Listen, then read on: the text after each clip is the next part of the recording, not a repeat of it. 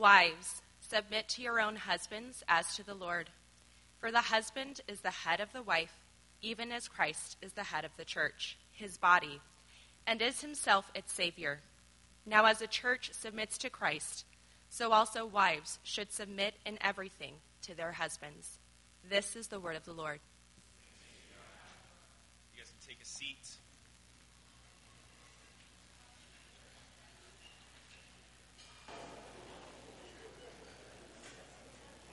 All right. We ready? If I, uh, if I don't know you, um, my name's Sean. I'm the lead pastor, teach pastor here for Redemption Peoria. Redemption Church is nine congregations, but we're one church. And uh, um, yeah, I'm excited you're here. Each congregation is elder led, lead pastor led. You might have some questions about that. I won't actually be able to be in the lobby today because of some things that are going on, but the elders, some of the other elders will be over there. They can answer any questions that you might have. Um, so I'm going to jump right in. And without. Uh, going completely through Ephesians uh, as I normally do up front. Um, and if you're new, that's going to be helpful. I'm going to do that about halfway through. So if you are new, this is your first time, I'm glad you're here. Um, I'll, I'll back us up and get us to how we got where we are in Ephesians right now. But let's just call some things as they are. Um, the, the text that we're covering today, honestly, is really simple on paper. I mean, if we think through imperatives and commands, it's, it, there's not a lot of like exegetical complications or hoops to jump through. It's not really that crazy. I mean, we, we would look at certain other imperatives, commands, and go, this is what it is, so do it. And no one's going like, okay, well, this and this and this, and what about this? There are a crazy amount of opinions and ways to go about this. And so, um, what I actually want to do before we get to our text is um, give us some uh, preface a little bit, and, and I'll do that in a second. Then, after our preface, before we get to our text, I know this sounds like a lot, but you got to give me grace, and I'll explain why here in a second. After our preface, I want to go through some assumptions that I'm bringing to the text, because I think a lot of us just go, why don't you just teach the Bible? Well, the problem with just teaching the Bible is Mormons say they just teach the Bible. Jehovah's Witnesses say they just teach the Bible. There is a worldview. There is a um, translation you choose to use. There is an interpretation method that you're bringing to the text. And so I want to explain a little bit of what I'm bringing to this text, and then you can maybe argue with the foundation of that, but I'll explain how I got there. And then from there, so we're going to start with a preface. We're going to start with some assumptions that we're bringing to the text. And then I want to give the context of what our text is in Ephesians 5 here, and then eventually the text. Now, it sounds like a lot, but my goal is honestly to um, explain a lot of things that have been explained away in this verse. So here's uh, where I want to start. I'm going to do my best to stick to my notes. I know I'm not very good at that, but um, I, I have four things I want to say up front as a preface before we break down what does it mean for a wife to submit to her husband um, as unto the Lord. Well, what does that mean? How do we process that? The first one is this My concern from the jump is not what the world thinks. I need you to hear that. I know that predominantly within inner city culture, within suburbia, what is going to put in front of you today will be seen as oppressive. What is going to be put in front of you will be seen as domineering, old fashioned, whatever it is. My concern is not what the world thinks about this. And hear me, I'll go a step further. I'm not even really that concerned about what other churches say this text says. Now, that's not to say that I'm removing myself from the conversation. I want to learn and I want to be able to process with them how they see what they see in the text. But at the end of the day, here's what I need you to know. Here's the motivating factor about breaking down Ephesians 5 here. One day, I will stand before Jesus Christ as a teacher of the Bible, according to James 3, with a higher standard to go, I mean, you taught people what the Bible was. And here's what I want to be able to say I honestly did the most amount of homework I can do. I did the exegetical work. I listened to people before me. I tried to gather as much information. I wasn't lazy. And I taught as faithfully as I could. I just wanted your word to be accurate. I want to be able to do that. That is what's motivating me. Okay? Number two, and it's kind of a, a, a parallel, could be 1B. Um, we have to be mindful of the fact that Christianity will always go up and down on the liberal and conservative uh, uh, wagon. It's always going to be something. So, very early on, Christianity is seen as this very liberal religion, in that there's a structure within Judaism, and Christ has come and he's seen as a drunkard, a glutton. He's hanging out with sinners, he's breaking all these structural man traditions, and he's seen as this liberal figure according to them, right? But today, so the gospel's rejected because it's like, dude, the Jews have want nothing to do with this. Today, Christianity is seen as this backwoods conservative movement that it's like, this is crazy. So hear me. Our concern is not how we're going to be classified in this. And that goes back to what I said. Whether it's accepted by the world or not accepted by the world, that is not our concern. Our concern is to be faithful to the text. So leads me to the third thing. Um, I want to do as best I can this morning to explain what submission to your husbands is, not only what it is not. Too often, um, I find myself reading or hearing everything that submission is not. And we will talk about that. There are some crazy, heinous, horrible stories that some of you are coming in that see, have seen this text turned in all kinds of wrong ways. But I have found the most fruits in relationships within marriage is put in front of people. The, the, way that we can see this best way is showing what real money looks like. Instead of constantly identifying the counterfeits and saying, this is what it's not, this is what it's not, I want to talk about what it is. Okay? And lastly, um, I want to identify a certain group of people in here, and that is the singles. If you're single, raise your hand real quick. This is your opportunity. Men, women, look around. This is, no, what? Okay, you put them down real quick. I gave you an opportunity. Marshall, your hand better been up. I'm telling you. So there, there's something that needs to be said to the singles because here's the reality. There are two groups of singles in this uh, room right now. There are those who want to be married and those who do not want to be married and are equally uh, uh, fine. And so here's what i want to say. First to those of you who are not married but desire to be married i would encourage you to see this as someone else's game film.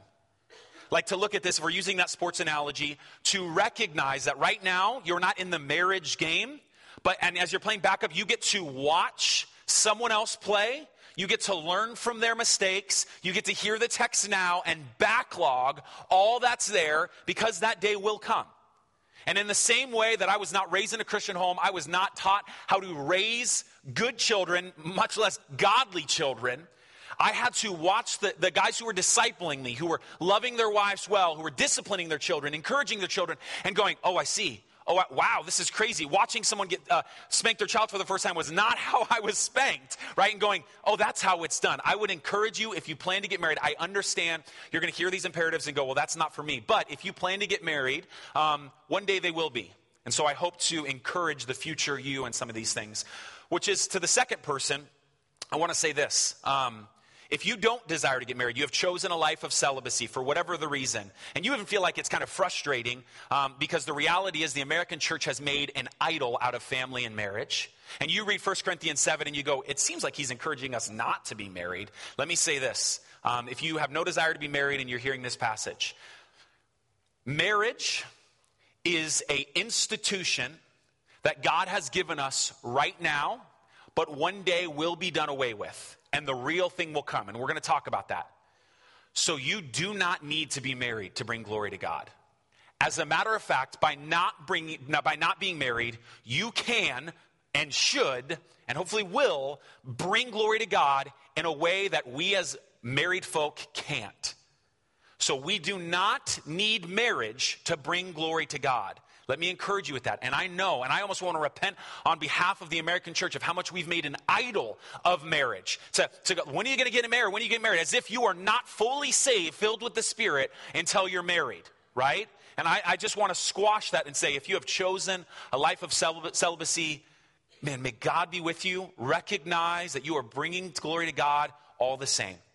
So, those are my prefaces that, that I want to put in front of you. I hope they're helpful as we go into some of this. So, Here's the second. I said first we're going to go with preface. Now, here's my assumptions. Here's my assumptions as we read a passage in Ephesians 5 like it, like it is. Uh, and there's two things that I need to put in front of you. The first thing is this men and women are equal.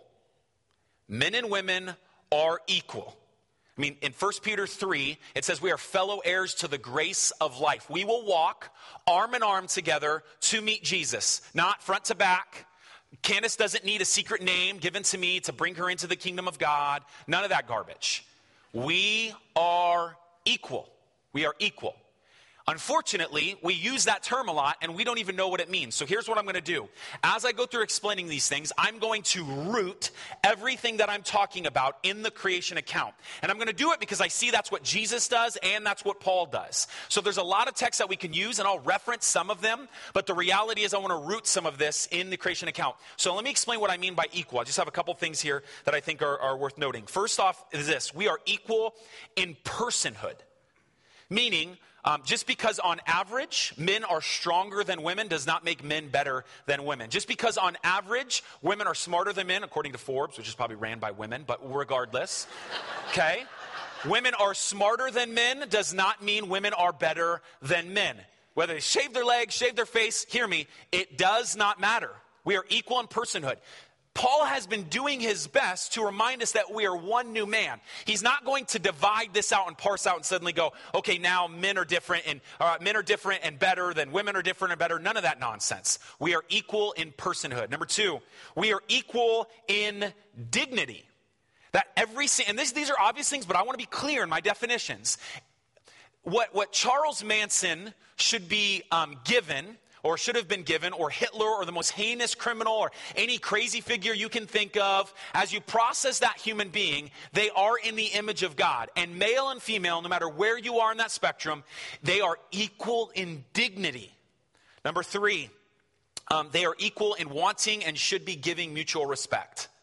So we process, again, we're going to get into this, um, almost as if women, wives specifically, should respect their husbands more than husbands should respect their wife. Now, my job is not to break down the husband's role. We're going to talk briefly about the husbands at the end because the text demands it. But John's going to cover husbands next week. But let me just say this from the jump men and women, husbands and wives, there is mutual respect. Mutual respect. We're equal in giving and receiving respect. And then the last one, which I think is beautiful, um, we are equal in our destiny. That at the end of the day, like I said, we will lock arms, meet Jesus together. We are going to the same place. And hear me, a woman, as she is called to live out the, the calling that God has put before her, will, can, and should, by God's grace, receive the same amount of reward, uh, reward can reach the same amount of capacity in, in, their, in her reward as a man can in his. Even though in this life, we see that a husband is to be the head of a wife. They are equal in their destiny. And when I say destiny, I don't mean some frou frou thing. I mean quite literally eternal place of dwelling. Okay? Now, with that being said, here's the first one. There's the, the, I'm bringing this to the text. Here's the second one. Men and women are equal. But here's this, the, the second assumption that I bring to the text. Men and women are not the same. So, as much as we are equal, let me hear uh, this is important because there's terms complementarianism, egalitarianism. Let me tell you, bringing interpretation method, what I'm bringing to the table here is for you to understand that men and women are not to sing in unison, we are to sing in harmony. And when we try to sing in unison, when we try to say a woman can do what a man can do and a man can do what a woman can do, we are pushing against the creative order. One of the um, coolest things that I think I learned in the, in the Bible uh, this year is the order of Genesis and how it plays this out. So, rooting ourselves in Genesis, as you read Genesis 1, what you're going to find is a pattern of opposites. Not betterness, but opposites. Here, here's the list. Listen to this. There is light and darkness. There is the heavens and the earth. There is water and then there's dry ground or land. There is day and then night. And then there is man and there is woman. So no one's looking at land going, stupid land, you'll never be as good as the water. they, they are not the same though.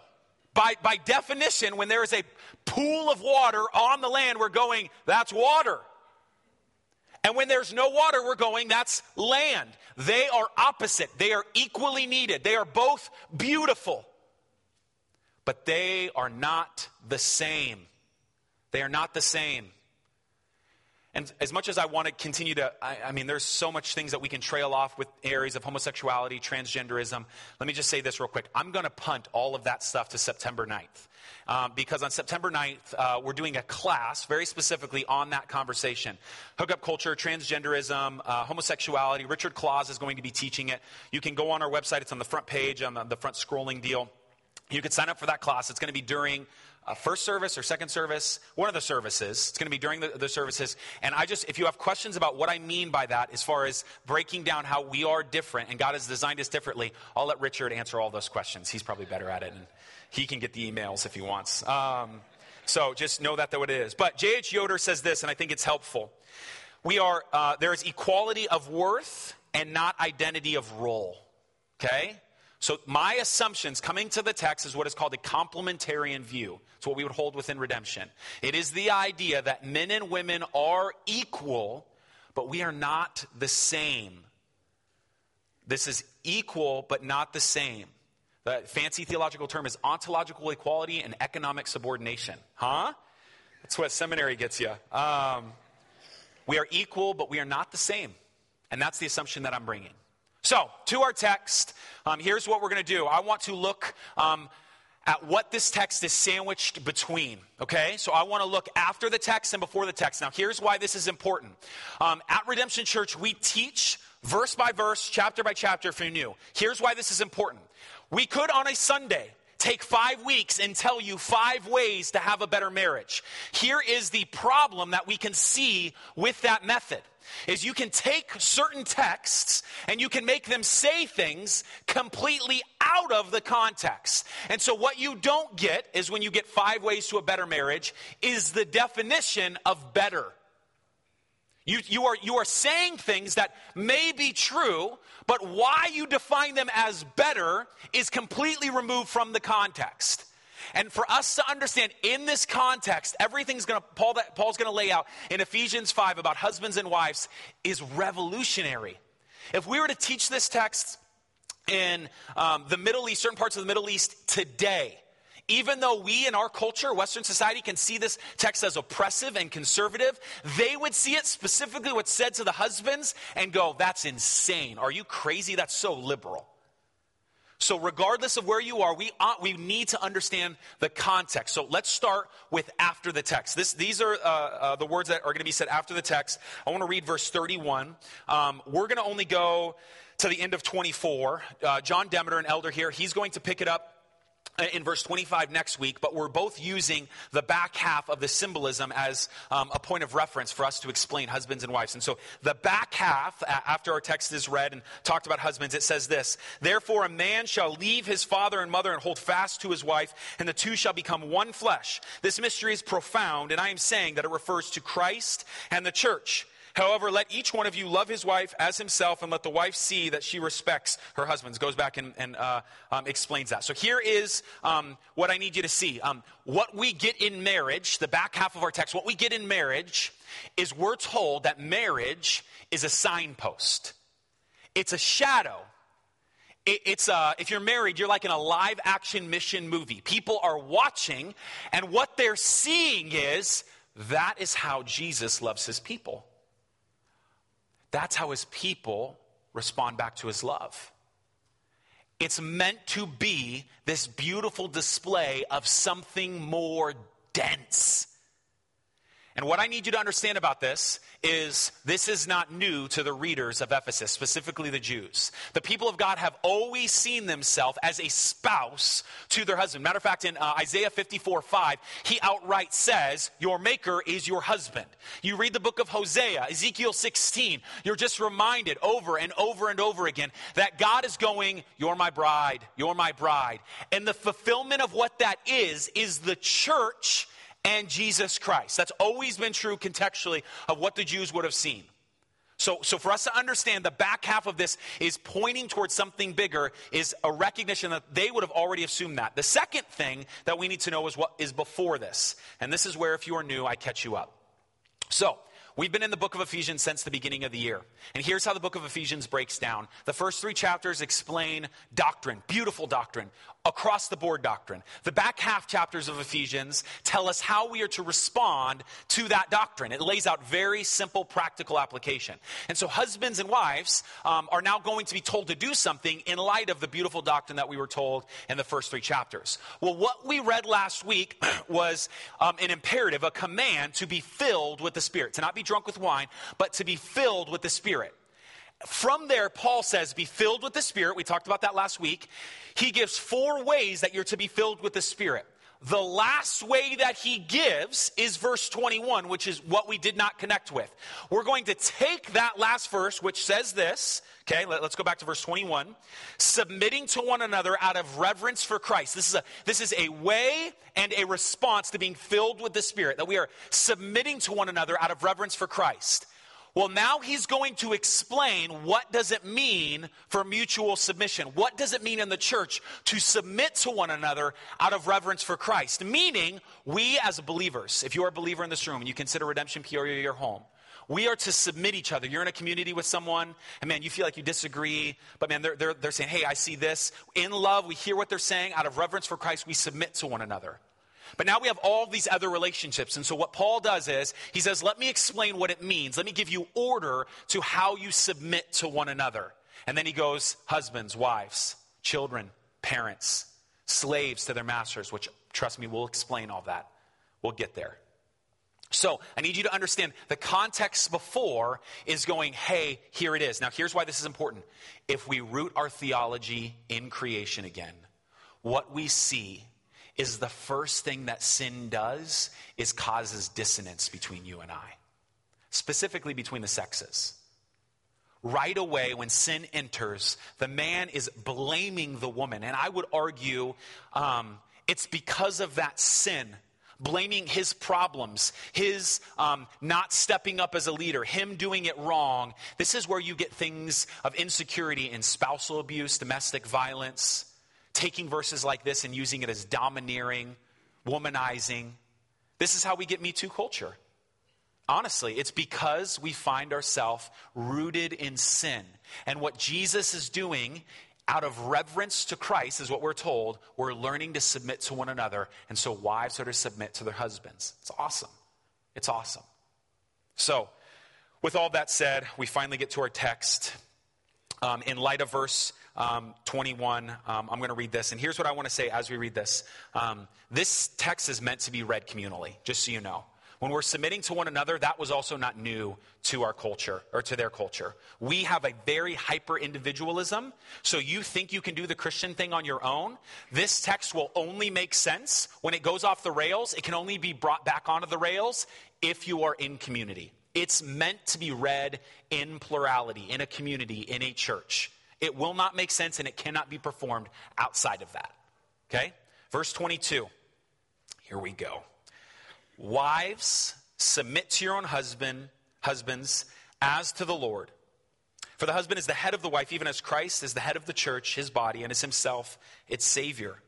Now, as the church submits to Christ, so also wives should submit in everything to their husbands. So, um, what we have is the word what submit in verse 22 um, head of the wife uh, again in verse 24 twice in 24 the word submit and this is obviously going to be the key to us understanding what this text is saying um, so here's what i want to say is pretty interesting about this from the jump here's, here's what's crazy exegetical work for you Look at verse 22. It says, Wives, submit to your own husbands as unto the Lord. Here's what's interesting about verse 22 the word submit is not in the original Greek. It quite literally should read, Wives to your husbands. I'm not joking, that is what it is. Now, the reason it does that is because it is, here's why context is important, it is tagging itself, tethering itself to 21. The assumption is, as you submit to one another out of reverence to Christ, then it could quite literally read, read, wives to your husbands, explains that. Children to your parents, explains that. Slaves to your masters, explains that. So, what you have is this divine order, literally in Greek, to come under in order, that God has created an order to say, here's how you could submit to one another.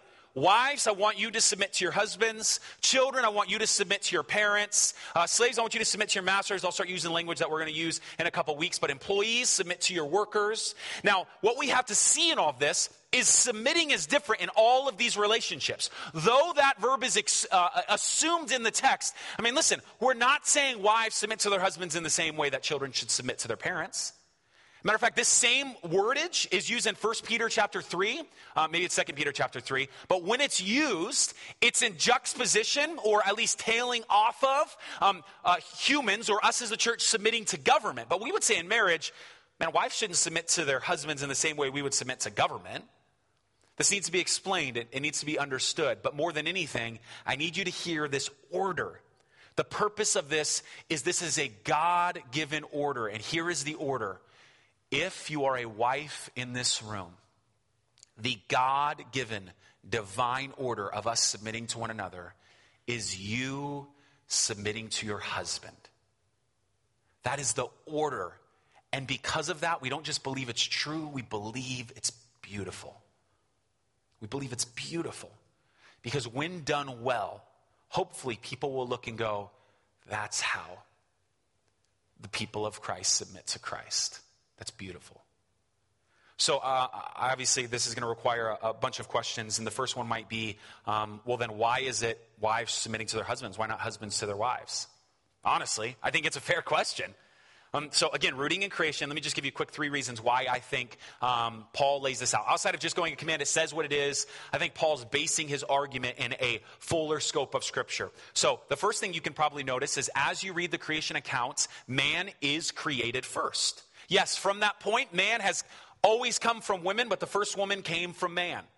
And I don't think that's um, just like frivolous. I don't think it's something we need to throw away because in the culture that we understand, specifically within Eastern culture, even sometimes today, the firstborn is the one who would hold the authority if the father was removed. He gets the blessing. And Adam is in this authority figure as the firstborn. God creates him first. Number two, what we find is that God, in uh, I believe it's verse 16 of chapter 2 in, in Genesis, God gives Adam the mandate to um, lead his family. This is important before Eve is ever on the scene. That God gives Adam the command. So much so, this is the third thing, that when everything goes like a rye. The, I mean, just it just goes all bad in Genesis 3. God immediately goes to Adam.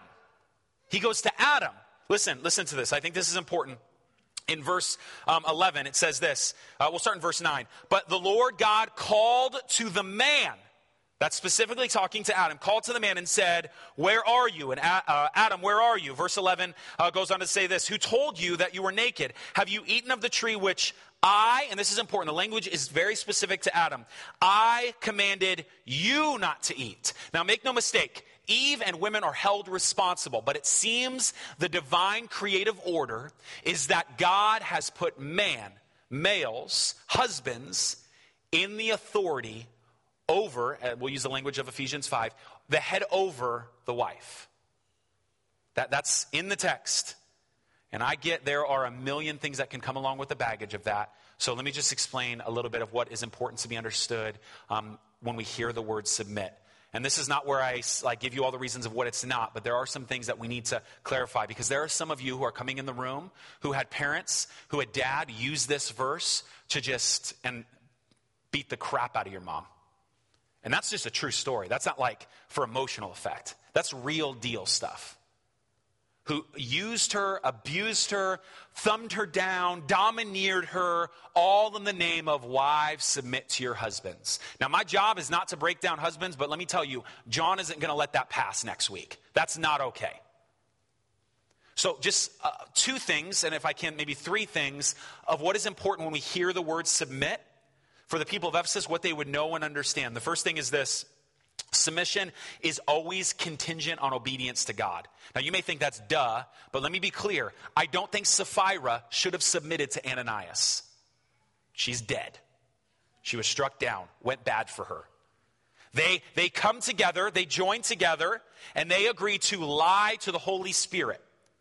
And so there is, this is really important, um, there is a line to which may be obvious at times and sometimes not, and we'll get there in a second that when your husband asks you, asks you to do something that is different than the Word of God, hear me, at that point you are not to submit. Submission is always contingent, always contingent on the authority of God. Always. I mean, there's, I wrote down like 15 different stories in the Old Testament that we actually see how this plays out. Number two, this is um, also important as well um, submission is not mindless doormatness. I'm using a lot of nisses today. It's, it's, not, it's not something that we can say, um, because you submit, you don't ask any questions. And let me, let me just uh, very quickly uh, prove this to you. What we find is in most of the prophets in the Old Testament, they hear the word of the Lord and they struggle with what God is saying and they push back. This is even Moses pleading to God, Abraham pleading to God on behalf of people going, wait, God, hold on. Now, in the end, they submit, they trust. I mean, even in certain situations, God hears them out and they work through this. But submitting is not mindless, never asking questions. That's not proper submission. Even for Jesus, what we see in the garden is God, I don't know if I want to do this, but not my will, your will be done. In a stressful, compact uh, situation, he pleads out, God, please hear me, but not my will, your will be done. Submission is not just being mindless. Thirdly, submission is not based on ability. Husbands are not um, the head of their wife and to be authority of their wife, and wives are to submit to their husbands because husbands are smarter and, and, and wives are dumber. That's not what that is. It's not ability, but rather it's a recognition of order. It's a recognition that God has given us a divine order, and He has created um, a husband in this moment to place him in that authority over the wife. So, of course, this leads to a big question. And I, we got to get practical here, right? Because here's um, the question. I always do this. I always end up hitting my watch so I can never use it. But don't worry, got that time there. Um, so, what do you do if you are a wife and your husband is making or asking or leading your family in a direction that is not um, as black and white as going, well, it's against the Lord. I mean, we've established, right? If it is against the authority of Scripture, then it is a clear no. The problem is, 95% of the situations I'm running into, and my guess is Jim and the other elders are running into, it's not as clean as just going, oh, yeah, no, that's uh, Ezekiel 14. It's just not that easy. There are moments where the husband goes, I want to go to a different church. And this church is not something that, that is good for their souls. It's not good for their kids. It's, or or um, I don't want to go to community. And that's not good for their souls. It's not good for their kids. It's not good for their family. And there's a moment where he's leading in foolishness. Now, and it's not as clear. So there are three answers I want to give to this because this is so tricky to navigate. And it's such an individual basis, recognizing the hurt and the pain that is in the room for people who have been just women who have been abused because of this text. I, I want to teach what it is, though. And so here's what I would say to you um, I don't know your heart. I don't. And it's a real tricky line when we begin to try to find things, even in the Bible, because we can almost make the Bible say whatever we want sometimes, even in the Bible, to do what you want to do. So let me start with this. You know your heart. Is in this moment pride coming from you? Now, the second thing, the second answer that I would give to this is um, well, let me give a definition. How about that? Instead of just going through these, let me do my best to give you what a proper definition of what submission is, and maybe that will help you flesh out what this looks like in moments where you feel like the husband is foolishly leading his family. This is not my definition. Can you put the definition of submission? Oh, there we go. Um, this is not my definition of submission. This is no one's definition of submission. I took five different commentaries that I've been using. I've read as much as I can, did as much homework, heard. I mean, I listened to, I think, 14 sermons this week week on this passage, trying to understand where people are coming from and how we got at. And this is a mishmash of all of the information, people that said certain parts of the uh, uh, definition of submission. And a lot of times, submission wasn't even defined, it was just told what it's not. So I want to give what I believe for you as wives to walk out of here a clear definition of submission. This is how we would define submission. Submission is an inclination of the will to say yes to the husband's leadership and a disposition of the spirit to support his initiatives. And therefore, in action, is a humble recognition of the divine ordering of society. Let me break that down. It's a lot of language, but that is, like every word was meticulously chosen. Submission is an inclination of the will to say yes to the husband's leadership. Start there. Stop uh, real quick, okay? So let's just start with your heart. wives, is the posture of your heart to go, Yes, I trust you. Yes, lead. Or are you looking for moments to say no? Is the inclination of your will to say no, to push back? Well, he ain't going to tell me what to do. Is that your inclination? That would not be submission. It's an inclination of the will to say yes to the husband's leadership and a disposition of the spirit to support his initiatives. Disposition of the spirit, your starting place is always, I am where you are. I'm, you're going to lead us well. I trust you. I'm going. And there's moments where it's like, man, I, I, don't feel like this is here. I don't feel like this is the right way. I don't feel like I understand. You're not a doormat. You speak up. You, you, you speak your piece on it. You explain, this is the way I'm seeing it. And John hopefully will break down next week how that order is supposed to go in that moment, what husbands are supposed to do in response of that. But you and your wife, your starting place is one that you are to, you're looking at the, the, um, the husband's leadership and your disposition of the spirit to support his initiatives. And therefore, when you put that in action, what is submission doing? What is submission? You're recognizing the divine order. It's a humble recognition of the divine ordering of society, that God has orchestrated society to not be wives domineering of their husbands. Can I say something real quick? Um, man, I'm, I know the baggage in the room is one to say, but man, this has been used and abused. I get it. Can I just I dare say, prophetically put in front of you, that's not where the pendulum's swinging, though. In our society, the pendulum is swinging the other way. And, and, and just to be frank with you, like, it's hard to even, Candace and I watch a show. There are nine relationships in the show, and every single one of them, the husband is the bumbling idiot, and the wife is the level headed leader. And I would argue that is against the divine order. Things are not in the way that God made them to be. So, hear me, wives, submit to your husbands. We'll get to the husband thing next week. Wives, submit to your husbands. What's interesting about the text, though, is in verse 23, though John will break down the husband's role, in verses uh, 25 on to talk about the husband, it never actually describes the husband. The description of the husband is found here. I keep looking at my watch like it's going to do something. Um, I got five minutes with us, so let's do 23 and 24. The, the husband is described here in verse 23, and here's how the husband is described. For the husband is the head of the wife, even as Christ is the head of the church, his body, and is himself its Savior. Now, not described. That's the only description. We get the description for the husband. So I get a moment to talk to the husbands, and I'm taking it. Okay? Can I just say this? Hear me. What John will lay out, I, I almost guarantee it, is a kingdom theology of being a husband.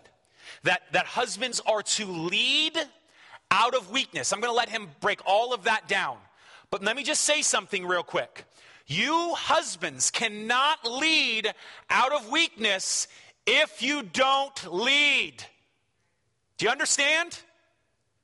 So your, your four hour video games, not wrestling with your kids on the floor, making sure your wife's taken care of at night is against the divine order. You can't lead out of weakness if you don't lead. And far too often in our society and here in our church, it's wives dominating, wives leadership. And sometimes it is on her. Sometimes the propensity of her heart is to push back naturally. But I see a lot of times where the husband is not leading out of strong weakness.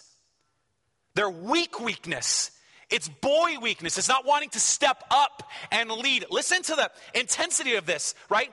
Uh, this is crazy. For the husband is the head of the wife, right? Is himself its savior.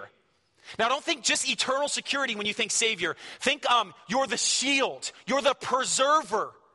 That is your role. What I find crazy about this is here's the example of Jesus, the perfect man.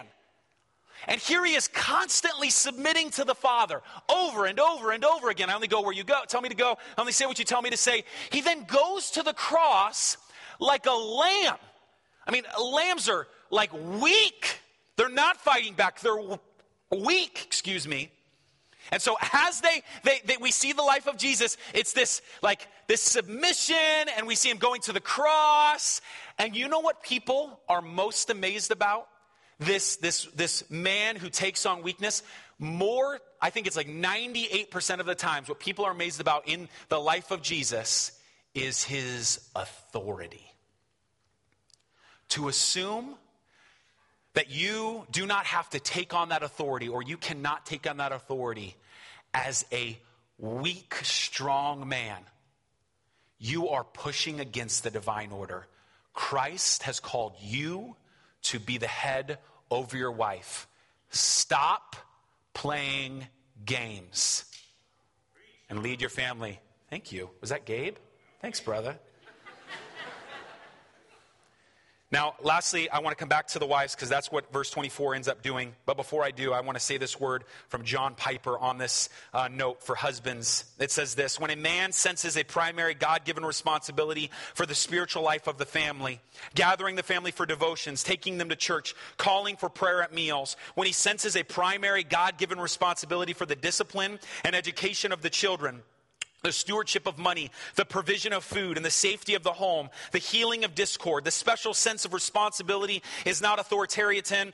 Authoritarian. It's not uh, um, autocratic. It's not domineering or bossy or oppressive or abusive. It is simply servant leadership. And I have never met a wife who is sorry she's married to a man like that because when God's design is, uh, sorry, but uh, because when God designs a thing like marriage, he designs it for his glory and our good.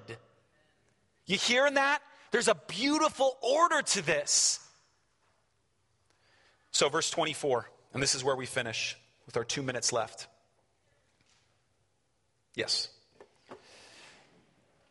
Verse 24.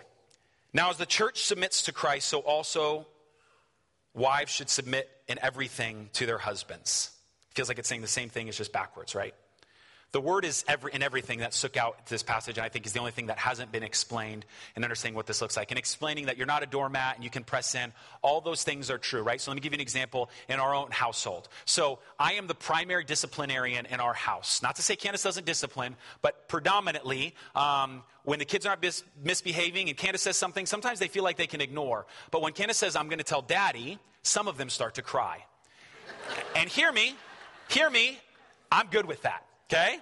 There is a healthy fear that, that I have. And hear me, I, I, would argue, not right now, I would argue, husbands, you need to be the primary discipline, disciplinarian in your household, but that's another topic. But um, I am also human, and I fail a lot. And so in the areas of discipline, Candace and I have argued a ton because she did not want to and does not want to speak spank the kids. But I'm just like looking for opportunities to like throw them through a wall.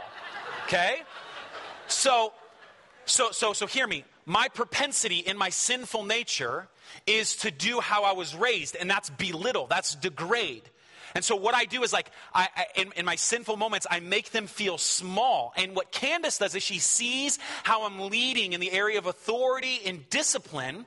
And she has many times come to me and says, man, it feels like he thinks you don't love him. It seems like you, you talk to him, and I'm just, I know how I felt when I was a kid when my dad talked to me like that, and, and this is how I felt. And she, and she, in a very loving way, she helps me, and, and I dare say, corrects me. She's not being, I mean, if you know Candace, she is definitely not being wily, like that's not her. But, but she helps me see this. And in that moment, like even six months ago, I told my kid, guys, I'm sorry. One of the things I want to remove is pointing. I point at them, and it makes me like you, you, you, and I don't like that. And so I removed that. That was because Candace helped me. But Candace was still submitting in everything. So this is what I want to say because there's a certain type of person that hasn't been addressed yet. And in love, I want to say this is, I think, uh, as clear as I can to the woman who is the feminist. To the woman who is, hears this, calls themselves a believer, and goes, yeah, but. Maybe you're not married yet. Maybe you are married. I don't know what it is. I read verse 24 in hopes that you would hear now the church submits to Christ. So wives should submit in everything to their husbands, not as a dirty word, but to understand that Christ submitted to the Father and it was beautiful. And so hear me when I say this. Please, please don't get caught up in the culture. They're going to tell you everything that's being laid out is not what it is. They're going to tell you you're wrong. They're going to tell you this philosophy and way of life is counter to what brings joy and happiness. Hear me, don't get caught in that. Now, I'd give you a recommendation. There's an article called The Feminism We Don't Need by Rachel Schultz. Um, I think it's a great article. It's on the Gospel Coalition. I want to read to you, before I pray, I want to read to you what she says at the end of this article. It's a longer quote, but I think it's worth reading to those of you who are wives who, who tend to push against this command, because I think that's fair. I think there's some of you, it's your natural inclination, and you're still processing that. And I want to give you room to allow that to breathe. This is what it says Christians who help women in hard places or celebrate the many noble and inspiring things women have accomplished might be tempted to identify as a feminist. But should that be called feminism? Let's call it being a Christian. If you are rightly sympathetic to a real problems women face, go ahead and love your female neighbor as yourself. But don't allow all kinds of wrong thinking to sneak in the back door. If I could rewrite the feminist narrative, it would be this We are equal in value and dignity before God. We should, along with men, have a spirit of submission before God. We cannot and should not do everything men do, and we are not the same as men. I reject that to support real things to help women means I must embrace abortion on demand and deny any biblical sanct, uh, sanctioned submission. Christians should be on the front lines of those who champion valuing and protecting women. We do not, however, overlap with the current feminist mantra. That is good. To be a real woman, all you have to do is, well, nothing. Because God, ha- uh, because God made you one, or He did not. I love being a woman, but even more than I am a female, I am in Christ. Let's pray.